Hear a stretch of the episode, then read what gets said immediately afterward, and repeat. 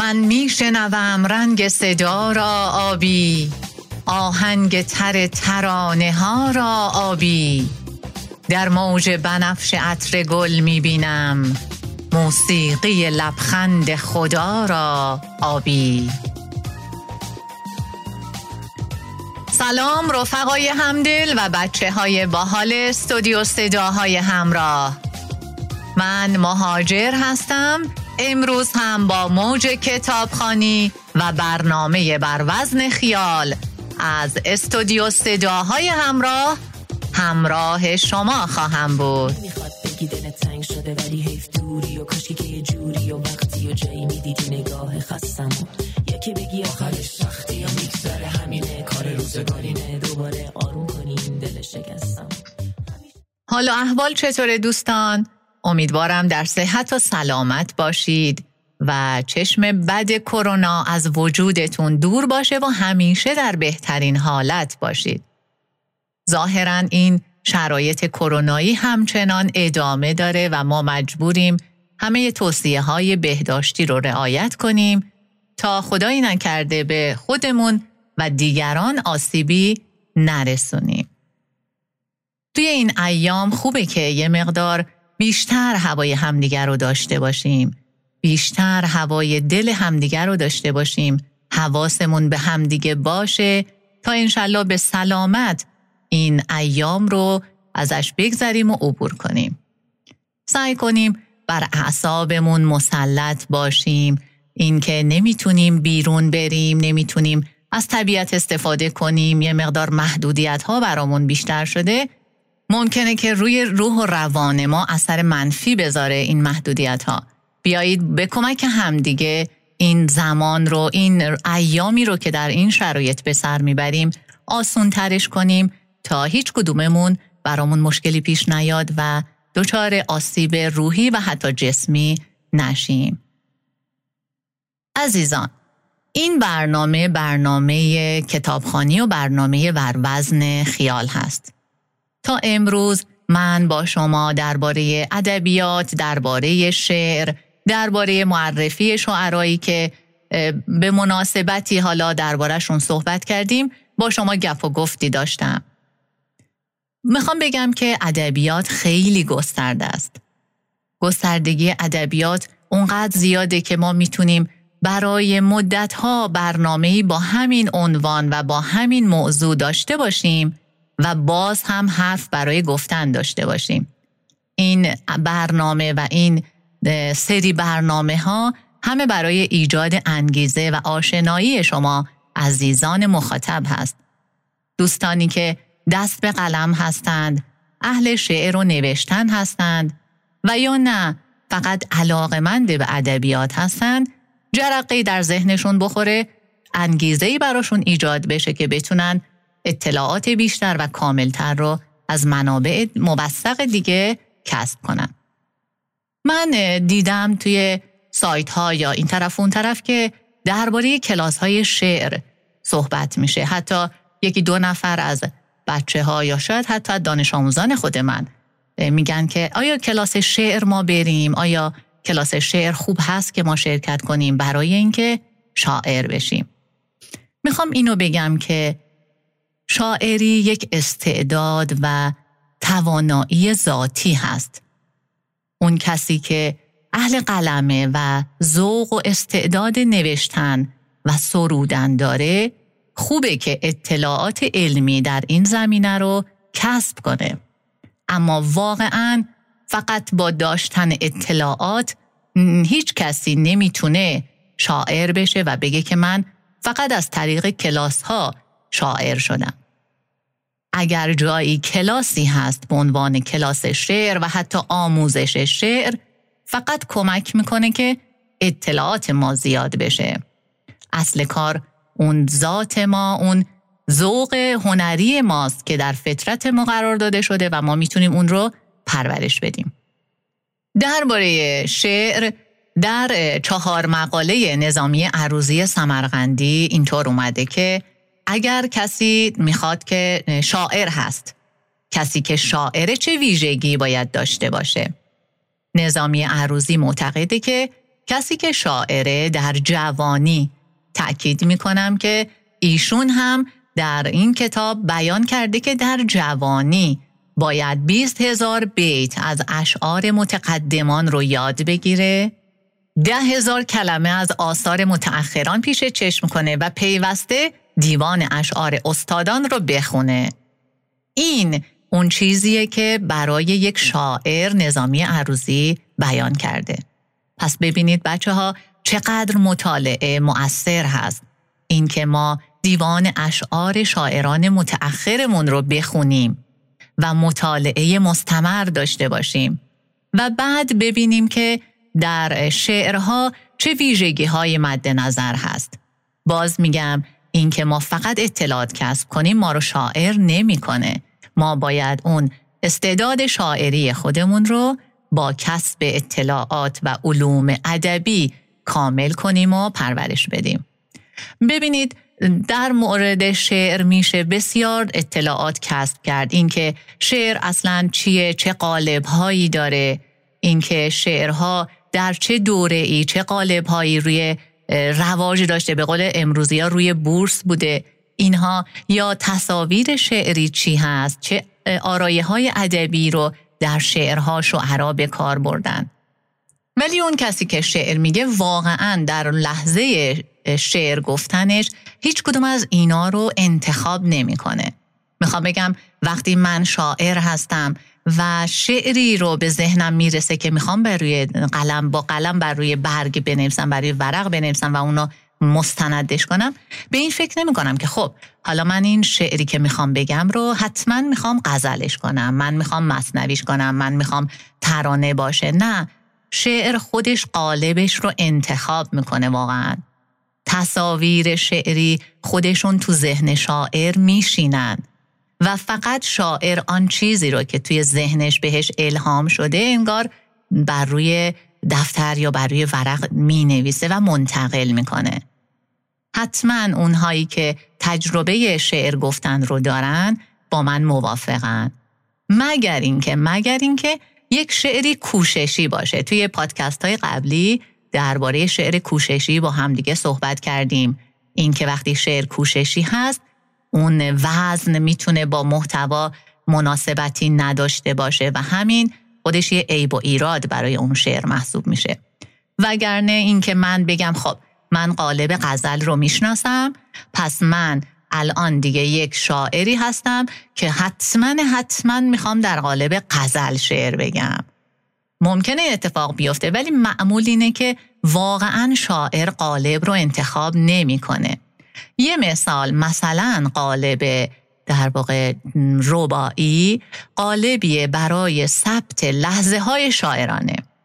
یه دفعه اون شاعر یک حس شاعرانه بهش دست میده و بهترین قالبی که شاعرا اون حس شاعرانه رو در اون قالب ثبتش کردن قالب ربایی هست. به خاطر همینه که میگن ربایی برای ثبت لحظه های شاعرانه مناسبه.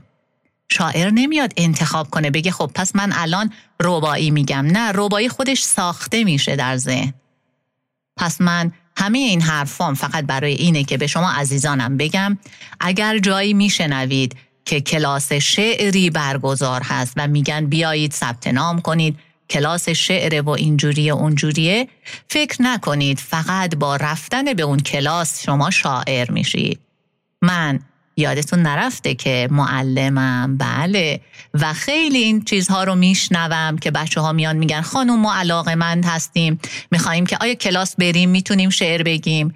من به همه میگم که نه. فقط با کلاس رفتن آدم شاعر نمیشه. شما باید استعدادت رو داشته باشی و شعر حفظ باشی شعر بخونی آشنا با فضای شعر باشی. باز یه چیز دیگه که الان و البته مدت هاست ما می‌بینیم و میشنویم در حوزه شعر و شاعری اینه که کسانی هستند بدون اینکه شعر سنتی رو بشناسن ارتباطی با شعر سنتی داشته باشن شروع می‌کنن در و دیوار و اینا رو به هم میچسبونن و میگن بله من شعر گفتم یه شعر نو گفتم شعر نیمایی گفتم. فقط به خاطر اینکه چند تا کلمه عاطفی درش به کار رفته و اینکه یه حسی رو در واقع منتقل کرده نمیشه واقعا اسم شعر برش گذاشت. شما اگر دقت کنید حتی فروغ فرخزاد که بسیار شعرهای نیمایی قوی داره و از پیروان و شاگردان موفق نیما هست ایشون هم در دفترهای شعر قبلیش شعرهاش همه شعرهای سنتی هستند قالبهای شعریش قالبهای سنتیه. بعدا در تولدی دیگره که میاد شعر نیمایی رو با اون استواری در واقع میگه.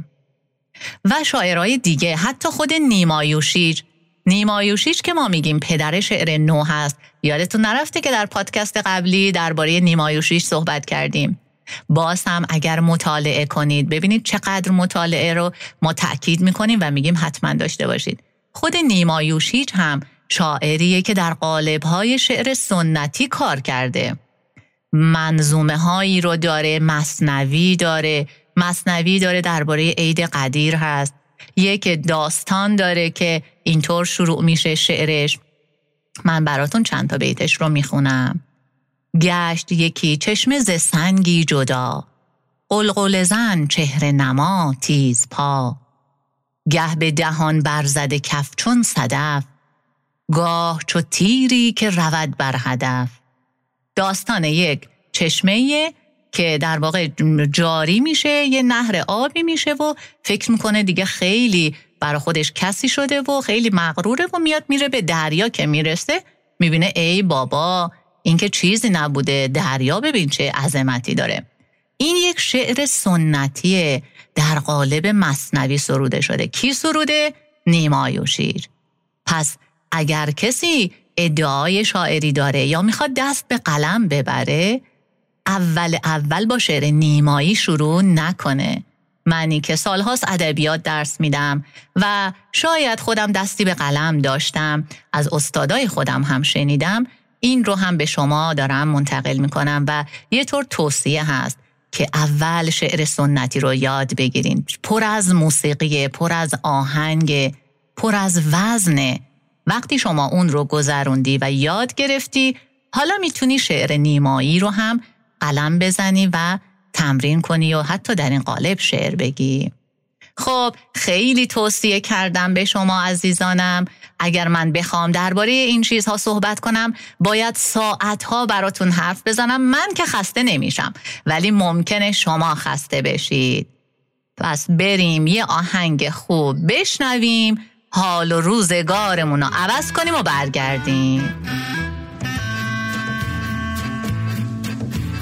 گوش کن چیزی نیست. جز این چاره ای نیست. گوش کن اینم میگذره. خاطرشو باد می‌بره.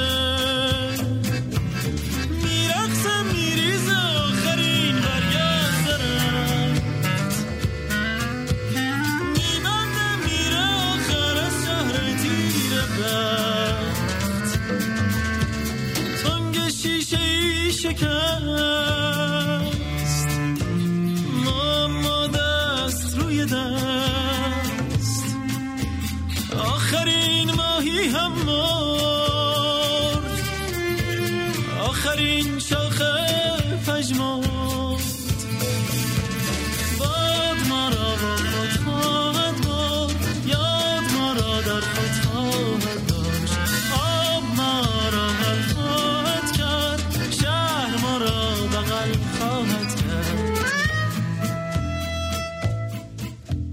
و قاف حرف آخر عشق است آنجا که نام کوچک من با آن آغاز می شود می‌خوام درباره قیصر امینپور با هم صحبت کنیم.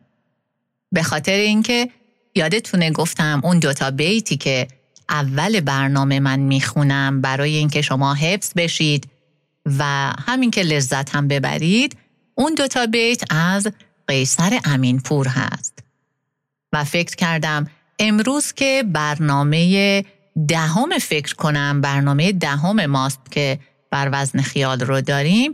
درباره قیصر خوبه که صحبت کنیم. مخصوصا که ایشون هشتم آبان سال 86 هم از دنیا رفتن. یعنی در اوایل همین ماهی که در اون هستیم و به سر می‌بریم دکتر قیصر امینپور شاعر برجسته معاصر را از دست دادیم. قیصر امینپور متولد دوم اردیبهشت سال 1338 در گتوند جایی بین دسفول و شوشتر هست بچه ها این شهر گتوند و در این شهر در این سال متولد شدند. پدرشون کارمند سازمان آب بود و مادرشون خاندار بودن. البته قیصر امینپور در دو سه سالگی مادرش رو از دست میده. دو تا برادر داره. یکی تنی و یکی ناتنی. چهار تا خواهر هم داره که ظاهرا قیصر فرزند آخر این مادرش بوده. همسرشون خانم زیبا اشراقی که ایشون هم در دانشکده ادبیات درس میخوندن همون جایی که خود قیصر امینپور بوده و با هم ازدواج می‌کنن. ایشون اهل رودسر استان گیلان هستن. فوق لیسانس ادبیات فارسی هستن. یه دختر داشته به نام آیه. قیصر امینپور ابتدا در دامپزشکی قبول میشه در دامپزشکی دانشگاه تهران قبول میشه. ولی علاقه ای نداشته و بعد مدتی میاد علوم اجتماعی می‌خونه دوباره انصراف میده کنکور میده و سراغ ادبیات میاد. و اون رشته ای رو پیدا می‌کنه که علاقش بوده و دغدغش بوده. اینایی رو که من بهتون میگم از کجا آوردم؟ ایشون یه مصاحبه ای داشتن. من از متن اون مصاحبه این اطلاعات رو کسب کردم و بدون سند و مدرک صحبتی نیست. این رو خواستم بدونید عزیزان که در مصاحبه ای که ایشون همون سالی که از دنیا رفتند یه مصاحبه ای رو انجام میدن ولی خب بعدها این مصاحبه منتشر میشه. و این اطلاعات در اون مصاحبه بیان میشه و گفته میشه. ایشون سال 78 در حالی که به سمت رودسر که زادگاه همسرشون بوده حرکت می‌کردن تصادف می‌کنن و آسیب خیلی جدی می‌بینن. مخصوصا کلیه هاشون آسیب جدی می‌بینه. از اون به بعد در درد و بیماری دست با درد و بیماری دست و پنجه نرم می‌کنن و زندگیشون به هر حال متأثر از اون مشکل جسمی هست. اینو گفتم که بگم همه شاعرها یک کلید واژه دارن تو شعرهاشون. یعنی چی؟ یعنی وقتی اشعارشون رو مطالعه می‌کنی می‌بینی که یک کلمه توی اون شعرها توی اون فضای شعری خیلی تکرار شده. کاربرد زیادی داشته. برای قیصر امینپور کلمه درد اون کلید واژه است و خیلی کاربرد داشته بود در شعرهای مختلف این کلمه رو به کار برده. درباره واژه درد که میگیم اینقدر بسامد بالایی داره در شعرهای قیصر امینپور دو دلیل رو میشه مطرح کرد. اول به خاطر اون تعهدیه که این شاعر داره چرا که قیصر امینپور یک شاعر مردمی هست و درد مردم و جامعه رو در شعرهاش مطرح می‌کنه. علاوه بر این به خاطر اون مشکلات جسمی که داشته و اون دردی رو که متحمل می شده گفتن که دلیلش هست که انقدر واژه درد پررنگ توی شعرهای قیصر امینپور. من چند تا از این بیت هایی رو که در اون کلمه درد به کار رفته انتخاب کردم و می‌خوام اینجا براتون بخونم این نمونه ای هست اگر که شعر او رو بخونید دیوان اشعارش رو بخونید مجموعه ها رو بخونید متوجه میشید که تعداد این ابیاتی که کلمه درد در اونها به کار رفته خیلی بیشتره. مثلا میگه که قوم و خیش من همه از قبیله غمند. عشق خواهر من است درد هم برادرم. یا مثلا توی یک شعر بسیار زیبای دیگه میگه الف بای درد از لبم می تراود نه شبنم که خون از شبم می تراود. سه حرف است مضمون سی پاره دل الف لام میم از لبم می تراود. که می‌دونید الف لام میم میشه علم و علم به معنی درد هست. خیلی غزل قشنگیه این شعری که الان خوندم غزلی که خوندم البته کاملش نیست.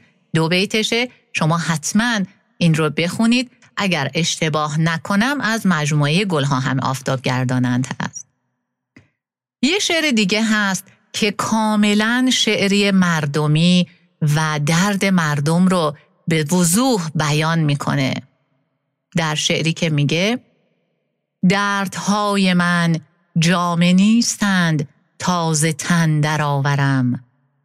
چامه و چکامه نیستند تا به رشته سخن درآورم.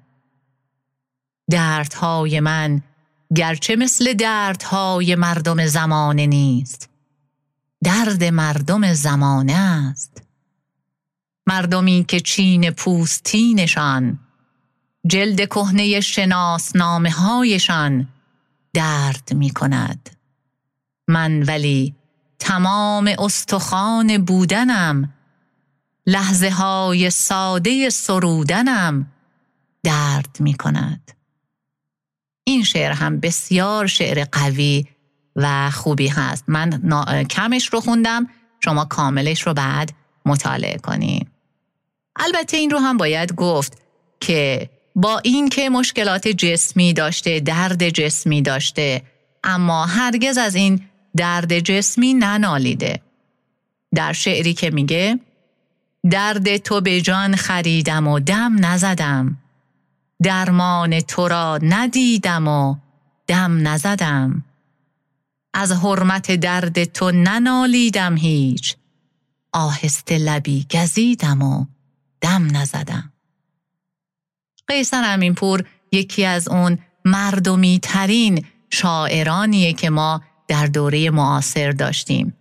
هم اخلاق و رفتارشون با مردم با اطرافیان با شاگردان بسیار فروتنانه و خوب بوده چطور که همه از او به نیکی یاد می کنند و از او به حسن خلق در واقع یاد می کنند و دیگه اینکه در شعرهاش زبان شعرش زبان مردمی هست و بسیار ساده و روان هست. باز یک شعر دیگه ای که ایشون در اون واژه درد رو به کار برده و ببینید که چطور حرف دلش رو به سادگی بیان کرده. اولین قلم حرف درد را در دلم نوشته است. دست سرنوشت خون درد را با گلم سرشته است. پس چگونه سرنوشت ناگزیر خیش را رها کنم؟ خب این هم درباره کلید واژه شعرهای قیصر امینپور. من آثار قیصر رو هم براتون بگم. ایشون در دو حوزه شعر گفتند. برای نوجوانان و برای بزرگسالان.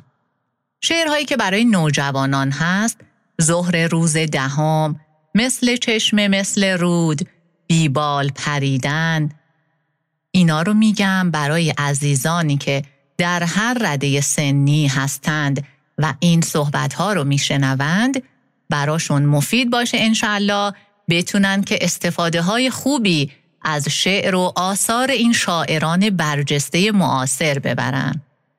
کتاب هایی هم که برای بزرگسالان هست در واقع تنفس صبح و گلها همه آفتاب گردانند در کوچه آفتاب و مجموعه شعر دستور زبان عشق که البته آخرین مجموعه شعر ایشون بود. یه چیز جالب بگم درباره کتاب دستور زبان عشق.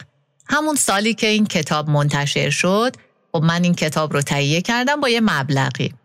و تو پرانتز بگم که خیلی کتاب خوبیه یعنی شعرهای بسیار خوب و قوی رو همونجا داره. بعد همون سال شاید همون سال 86 بود که دکتر قیصر امیپور از دنیا رفتند. به فاصله چند ماه کم شاید دو سه ماه حتی من شنیدم که اون کتاب که تجدید چاپ شده با یه قیمت سه برابری داره فروخته میشه. و اونهایی که نخریده بودن حول و ولا گرفتشون رفتن این کتاب رو تهیه کردن و می‌گفتن که وای مثلا ما با این قیمت این کتاب رو خریدیم. آدم به این فکر می‌کنه که چقدر حیفه که وقتی آدم های مهم آدم های خوب تو جمع ما هستند بین ما هستند هنرمندان اینجوری هستند آثارشون دیده میشه ولی نه اونقدری که وقتی از دنیا میرن مورد توجه قرار می‌گیرن. خوبه که هنرمندها رو در همون ایام حیاتشون دریابیم و هوای اونها رو داشته باشیم و قدرشون رو بدونیم. دکتر قیصر امینپور یک کتاب پژوهشی هم دارن با عنوان سنت و نوآوری در شعر معاصر. که پایان نامه دکتریشون بوده. گفتیم که دکتر قیصر امینپور در گتفند به دنیا آمدن. اگر خسته نشدید من یه توضیحی درباره این شهر بدم. این شهر به معنی تبار بزرگ یا بزرگزادگان هست. کلمه گتوند به معنی بزرگ یا بزرگزادگان هست. از یکی از نامهای اقوام ایرانی گرفته شده. آرامگاه قیصر هم در همین شهر هست و خانوادهش و نزدیکانش به اصرار می‌برند و پیکر ایشون رو در همین شهر در شهر گتوند دفن می‌کنن اجازه نمیدن که در بهشت زهرا باشه. من خودم شخصا این آرامگاه رو از نزدیک دیدم و چه فضای خوب و صمیمی داره چقدر حس خوبی میده. مثل زندگی خودش بوده مثل شعرهاش حتی. همین آرامگاهش. یک کوچولو توضیح بدم توصیفش کنم اینجا. چجور جاییه؟ اگر انشاءالله این کرونا دست از سر ما برداشت و تونستیم که به مسافرت بریم یکی از جاهایی که قراره که بریم همین گتوند هست و پیشنهاد می‌کنم که شما هم حتما سری به اونجا بزنید.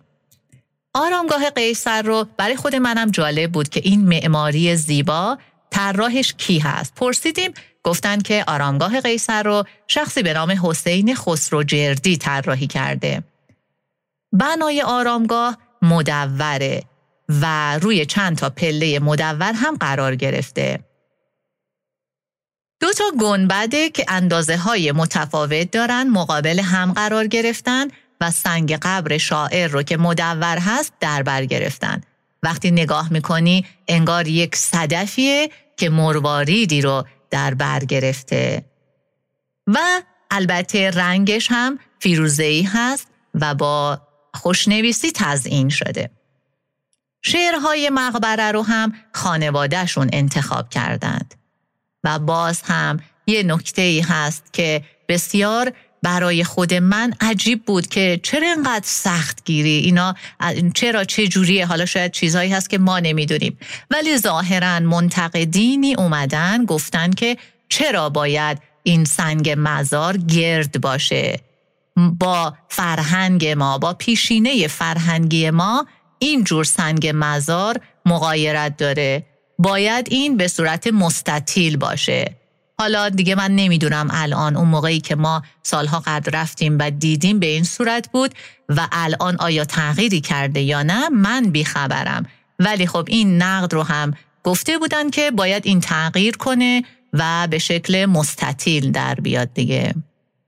در هر صورت همه اینهایی رو که گفتیم خواستیم که یاد شاعر معاصری رو که انقدر مردمی بود و انقدر زبان شعرش به زبان مردم نزدیک بود و اصلا عین زبان مردم بود یادش رو گرامی بداریم. در انتهای این قسمت من می‌خوام که دو بیت از شعرهای قیصر امینپور رو بخونم که متن این شعر رو خواننده خوش صدای جنوبی کشورمون زنده یاد ناصر عبداللهی اجرا کردند. سراپا اگر زرد و پژمرده ایم ولی دل به پاییز نسپرده ایم چو گلدان خالی لب پنجره پر از خاطرات ترک خورده ایم سراپا اگر زرد و پژمرده ایم ولی دل به پاییز نسپرده ای چه گلدان خالی لب پنجره پر از خاطرات ترک خورده ای سر و پا اگر زرد و پشمرده ای ولی دل به پاییز نسپرده ایم چو گلدان خالی لب پنجره پر از خاطرات پرک خورده ایم. اگر داغ دل بود ما دیده ایم. اگر خون دل بود ما خورده ایم. اگر دل دلیل است آورده ایم. اگر دو شرط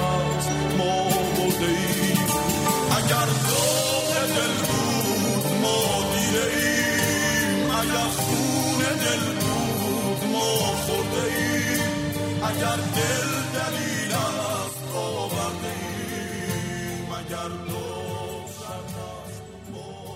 باز هم یاد و خاطره این دو هنرمند بزرگ دکتر قیصر امینپور و ناصر عبداللهی رو گرامی می‌داریم.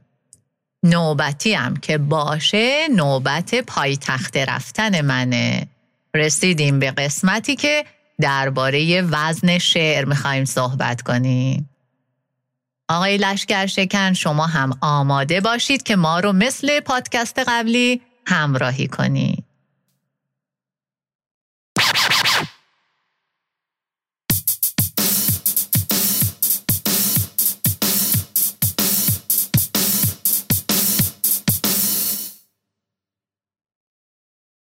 الان شما این آهنگو زدی ما شنیدیم دیگه. یه چیزی دربارش بگم دیگه. آره.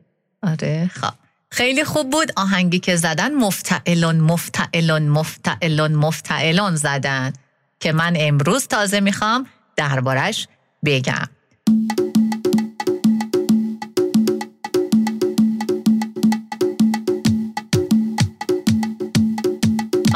بله اینم مفتعلان ولی خب ریتمش تندتره دیگه. من بیت رو باز می‌خونم. بچه آماده اید دیگه. حواسا همه به کلاس درس که هست. احسنت بر شما. حالا من بیت رو می‌خونم و پایه ها رو میگیم و وزنش رو در میاریم. بیتی از مولوی. یار شدم یار شدم با غم تو یار شدم. تا که رسیدم بر تو از همه بیزار شدم.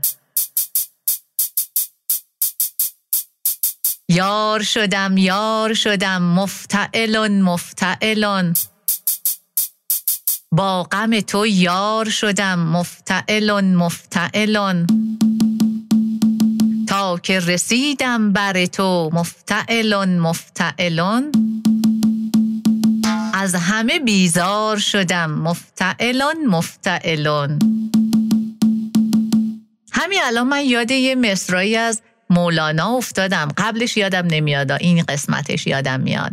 که میگه که مفتعلون مفتعلون کشت مرا. خیلی جالب بود که بیتی که الان ما خوندیم هم مفتعلون بود که مولانا رو کشته بوده. خب حالا من پایه های آوایی رو میگم. آقای لشکر شکن با من همراهی کنن. هر پایه رو برامون ریتمش رو بنوازید. یار شدم مفتعلان یار شدم مفتعلان. با غم تو مفتعلان. یار شدم مفتعلان. تا که رسی مفتعلان. دم بر تو مفتعلان. از همه بی مفتعلان. زاره شدم مفتعلان. مفتعلان مفتعلان مفتعلان مفتعلان مفتعلان.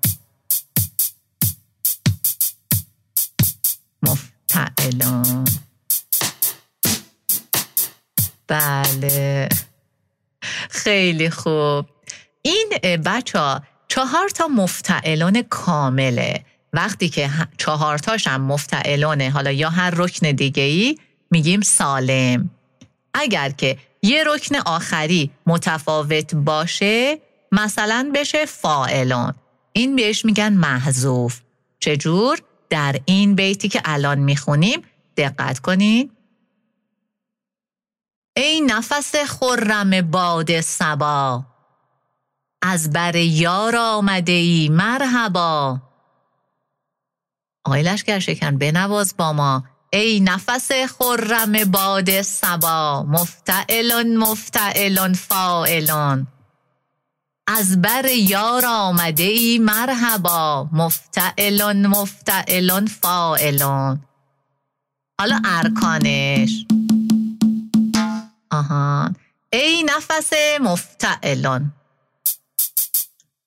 یه بار دیگه. من ای نفس رو که میگم شما هم همزمان با من بنوازید لطفا. که اینجوری بچه ها بهتر متوجه بشن.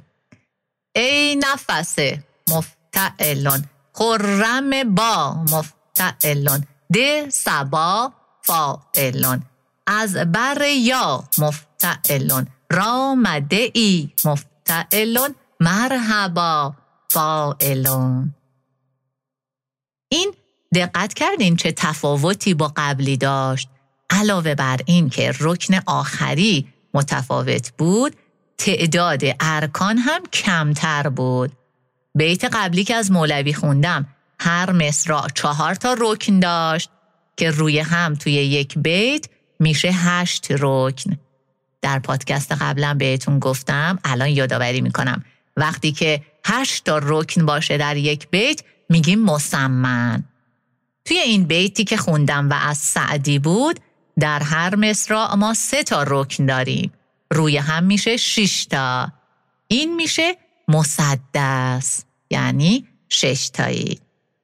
حالا یه بیت دیگه باز هم از غزل سرای معروف و محبوبمون مولانا. چقدرم من خودم این غزل رو دوست دارم چقدرم غزلش قشنگه. اصلا یه چیزی بگم.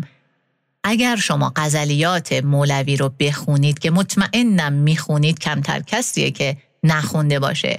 می‌بینید چقدر ریتمیکه. چقدر وزن تو شعرهای مولوی بالاست. ممکنه ایراد قافیه عیوب قافیه داشته باشه ولی اصلا مهم نیست. انقدر که وزن و موسیقی این غزلها قوی هست و بالاست اون عیب و ایرادها اصلا به چشم نمیاد و دیده نمیشه. بیتی که گفتم این بیته. هین سخن تازه بگو تا دو جهان تازه شود. وارهد از حد جهان بی حد و اندازه شود. خاک سیه بر سر او که از دم تو تازه نشد. یا همگی رنگ شود یا همه آوازه شود. آن که شدد حلقه در زود برد حقه زر. خاصه که در باز کنی محرم دروازه شود. مفتعلون مفتعلون مفتعلون مفتعلون. بله این سخن تازه بگو. تا دو جهان تازه شود. مفتعلون مفتعلون مفتعلون مفتعلون وارهد از حد جهان بی حد و اندازه شود. مفتعلون مفتعلون مفتعلون عالی. یک بله. حالا یک وزن دیگه. وزن فعلاتون فعلاتون فعلاتون فعلاتون عالی. بیت رو من می‌خونم و ببینیم که وزنش چجوریه و برامون بنوازم شعری از یعنی بیتی از سنایی غزنوی. تو حکیمی تو عظیمی تو کریمی تو رحیمی. تو نماینده فضلی تو سزاوار سنایی. بله فعلاتون فعلاتون. حالا من ارکان رو پایه های آوایی رو میگم و جایگزین می‌کنیم. تو حکیمی فعلاتون. تو عظیمی فعلاتون. تو کریمی فعلاتون تو رحیمی فعلاتون تو نماینده فضلی. آه. من الان یه اشتباهی کردم. دو تا رکن رو پشت سر هم خوندم. یه بار دیگه مصرای دوم رو رکن رکن می‌خونم. تو نماین فعلاتون دی فضلی فعلاتون تو سزاوا. فعلاتون رسنایی. فعلاتون فعلاتون فعلاتون فعلاتون فعلاتون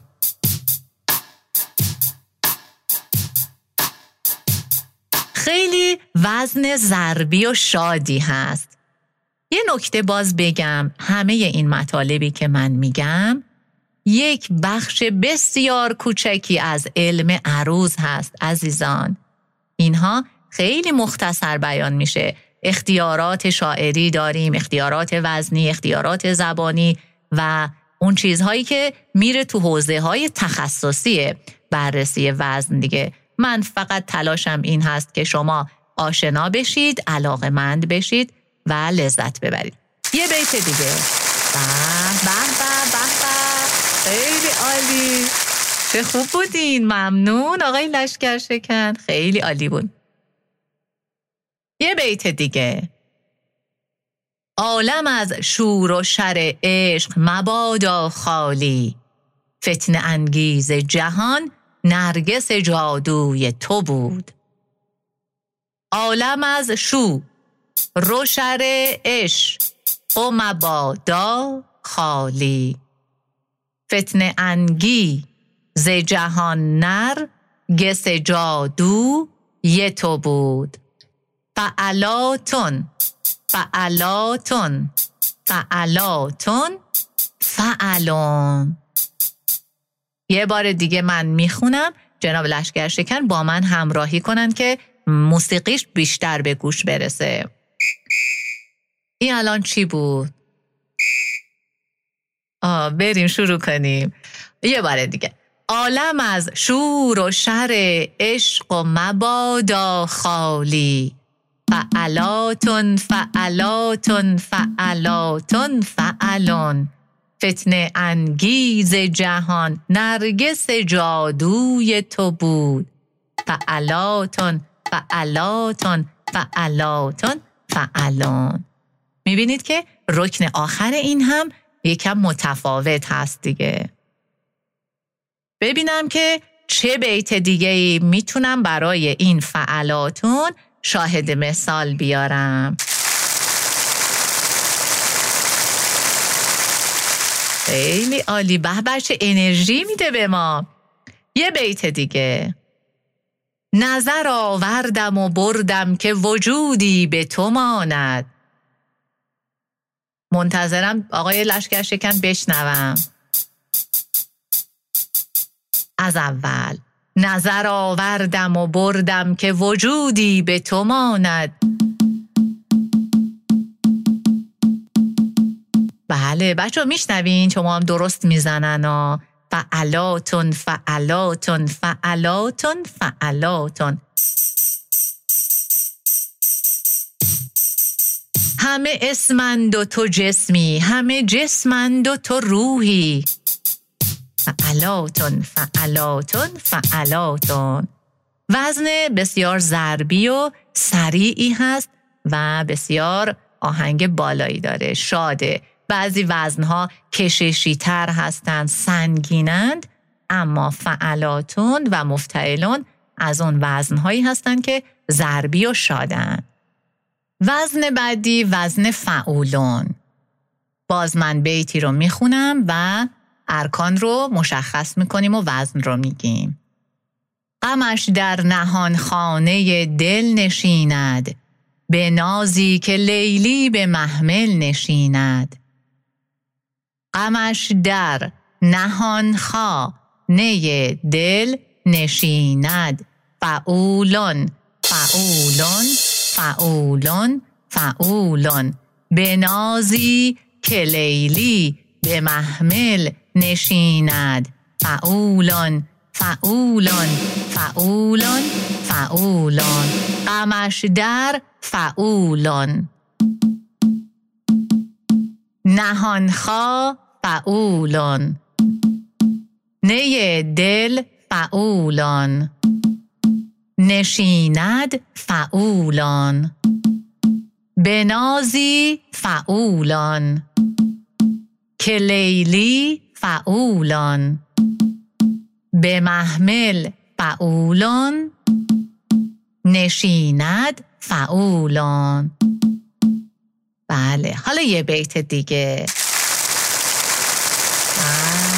خیلی عالی ممنون. یه بیت دیگه از رودکی. ببینید بچه ها یادتونه درباره رودکی چقدر صحبت کردیم. پدر شعر فارسی. مدام دارم درسای قبلی رو دوره می‌کنم براتون. بخندد همی باغ چون روی دلبر. ببوید همی خاک چون مشک ازفر ازفر یعنی خوشبو. خب حالا بریم وزن. بخندد همی با چون رو یه دلبر. فعولان فعولان فعولان فعولان. ببوید. همی خوا که چون مش که از فر فعولان. فعولان فعولان فعولان. چهار تا فعولان. این هم توی هر مصرع چهار تا روی هم هشت تا میشه مسمن یه بیت از شاهنامه. ببینیم وزن شاهنامه چطوری هست. به نام خداوند جان و خرد. که از این برتر اندیشه بر نگذرد. به نام خداوند جان و خرد که از این بر ترندی شبر نگ زرد فعولون فعولون فعولون فعل فعولون فعولون فعولون فعل. کل شاهنامه همین وزن هست. بچه بوستان سعدی هم همین وزنه. یه بیت هم از بوستان سعدی. سعادت به بخشایش داور است نه در چنگ و بازوی زورآور است. فعولن فعولن فعولن فعل فعولن فعولن فعولن فعل. بله حالا دوباره من رکن به رکن می‌خونم و جایگزین می‌کنیم. سعادت فعولن ببخشا فعولن یش دا فعولن ورست فعل. ندر چند فعولن گو بازو فعولن یه زورا فعولن ورست فعل. کل بوستان سعدی هم بر همین وزنه حالا من یه بیت می‌خونم هیچی دیگه نمیگم. ببینم که آقای لشگر شکن برامون چجوری می نوازن ریتمش رو. خدایا بخاری مران از درم که صورت نبندد دری دیگرم.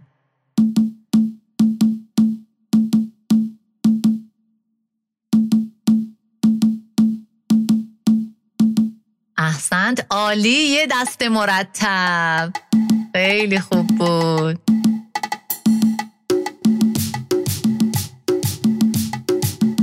این الان چی شد؟ من نمی‌دونم. این کدوم وزن بود نمی‌دونم. به به احسن احسن. آفرین. خیلی خوب. ما درباره شعر سنتی گفتیم و این وزنها رو براشون بیان کردیم. من بیشتر از این دیگه نمی‌خوام ادامه بدم چون مطلب خیلی طولانیه و در همین حد بسته فقط یه نکته بگم بچه درباره شعر نیمایی صحبت کردیم که وزن عروضی داره. باز هم یادتون بیارم در پادکست قبلی خاطرتون هست. گفتیم که شعر نیمایی وزن عروضی داره و قافیه هم داره. فقط اینکه قافیه ها پراکنده میان. الان من یه چند بیت چند مصرع بگم درست تره از شعر سهراب سپهری می‌خونم و وزنش رو میگم. ببینید که پس شعر نیمایی هم وزن عروضی داره. قایقی خواهم ساخت فائلاتون فعلون خواهم انداخت به آب فائلاتون فعلون دور خواهم شد از این خاک قریب فائلاتون فعلاتون فعلون یه بار دیگه می‌خونم که آقای لشکرشکن هم برامون بنوازم. قایقی خواهم ساخت. فائلاتون فعلون خواهم انداخت به آب. فائلاتون فعلون دور خواهم شد از این خاک قریب تون فعلاتون فعلون تا آخر شعر بر همین وزن منتها چون که مصراها کوتاه و بلند هستند ارکان هم کم و زیاد میشن. ما توی مصرع دوتا رکن داریم. توی مصرع سه تا ممکنه توی مصرع دیگه چهار تا باشه. تفاوتش با شعر سنتی این هست که تعداد ارکان هم مختلفه. اما در شعر سنتی منظمه. اگر سه تا رکن در مصرع اول داریم سه تا رکن هم در مصرع دوم داریم. تنها تفاوت شعر نیمایی و شعر سنتی در همین کوتاه و بلندی هاست. خب بچه های ازم خیلی خوب بود. مثل همیشه عالی بودید. از آقای لشکرشکن هم ممنونم که ما رو امروز هم همراهی کردن چه دستی هم برای خودشون می‌زنن. بله. واقعا دستم داره. مرسی. و اینکه باز هم تاکید می‌کنم که ما ارکان عروضی دیگه ای هم داریم. پایه های آوایی ناهمسان داریم. مختلف الارکان داریم که اونها دیگه میمونه برای اینکه مطالعه خودتون علاقمندی خودتون اگر هم دوست داشتید ادامه پیدا کنه می‌تونید با استودیو صداهای همراه در ارتباط باشید و نقطه نظراتتون رو بیان کنید تا بقیه مطالب دوباره برای شما بیان بشه. اما فعلا تا همین حد کفایت می‌کنه و امیدوارم که استفاده کرده باشید و لذت برده باشید. عزیزان باز هم با کلام آخر همه شما رو به خداوند بزرگ می سپارم و براتون بهترین ها رو آرزو می کنم و دعا می کنیم هرچه زودتر شر این ویروس منحوس از سر دنیا برداشته بشه و روزگارمون مثل گذشته به آرامی و سلامتی طی بشه.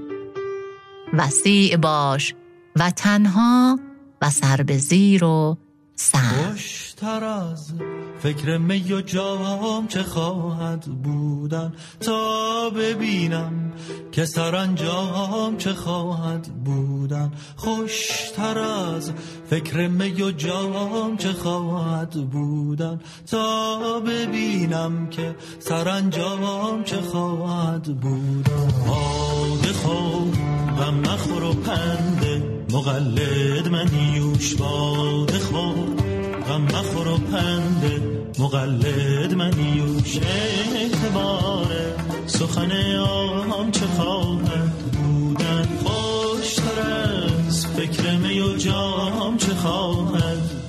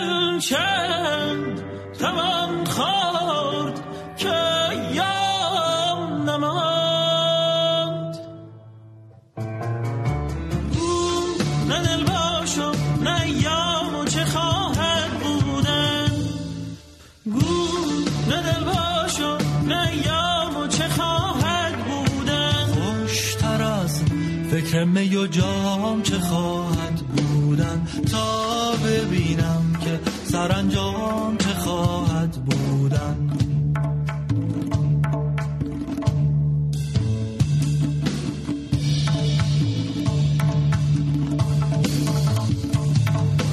بردم از ره دل حافظ. بردم از ره دل حافظ. به دف و چنگ و غزل تا جزای من بدنام چه خواهد بودن. خوشتر از فکر می و جام چه خواهد بودن.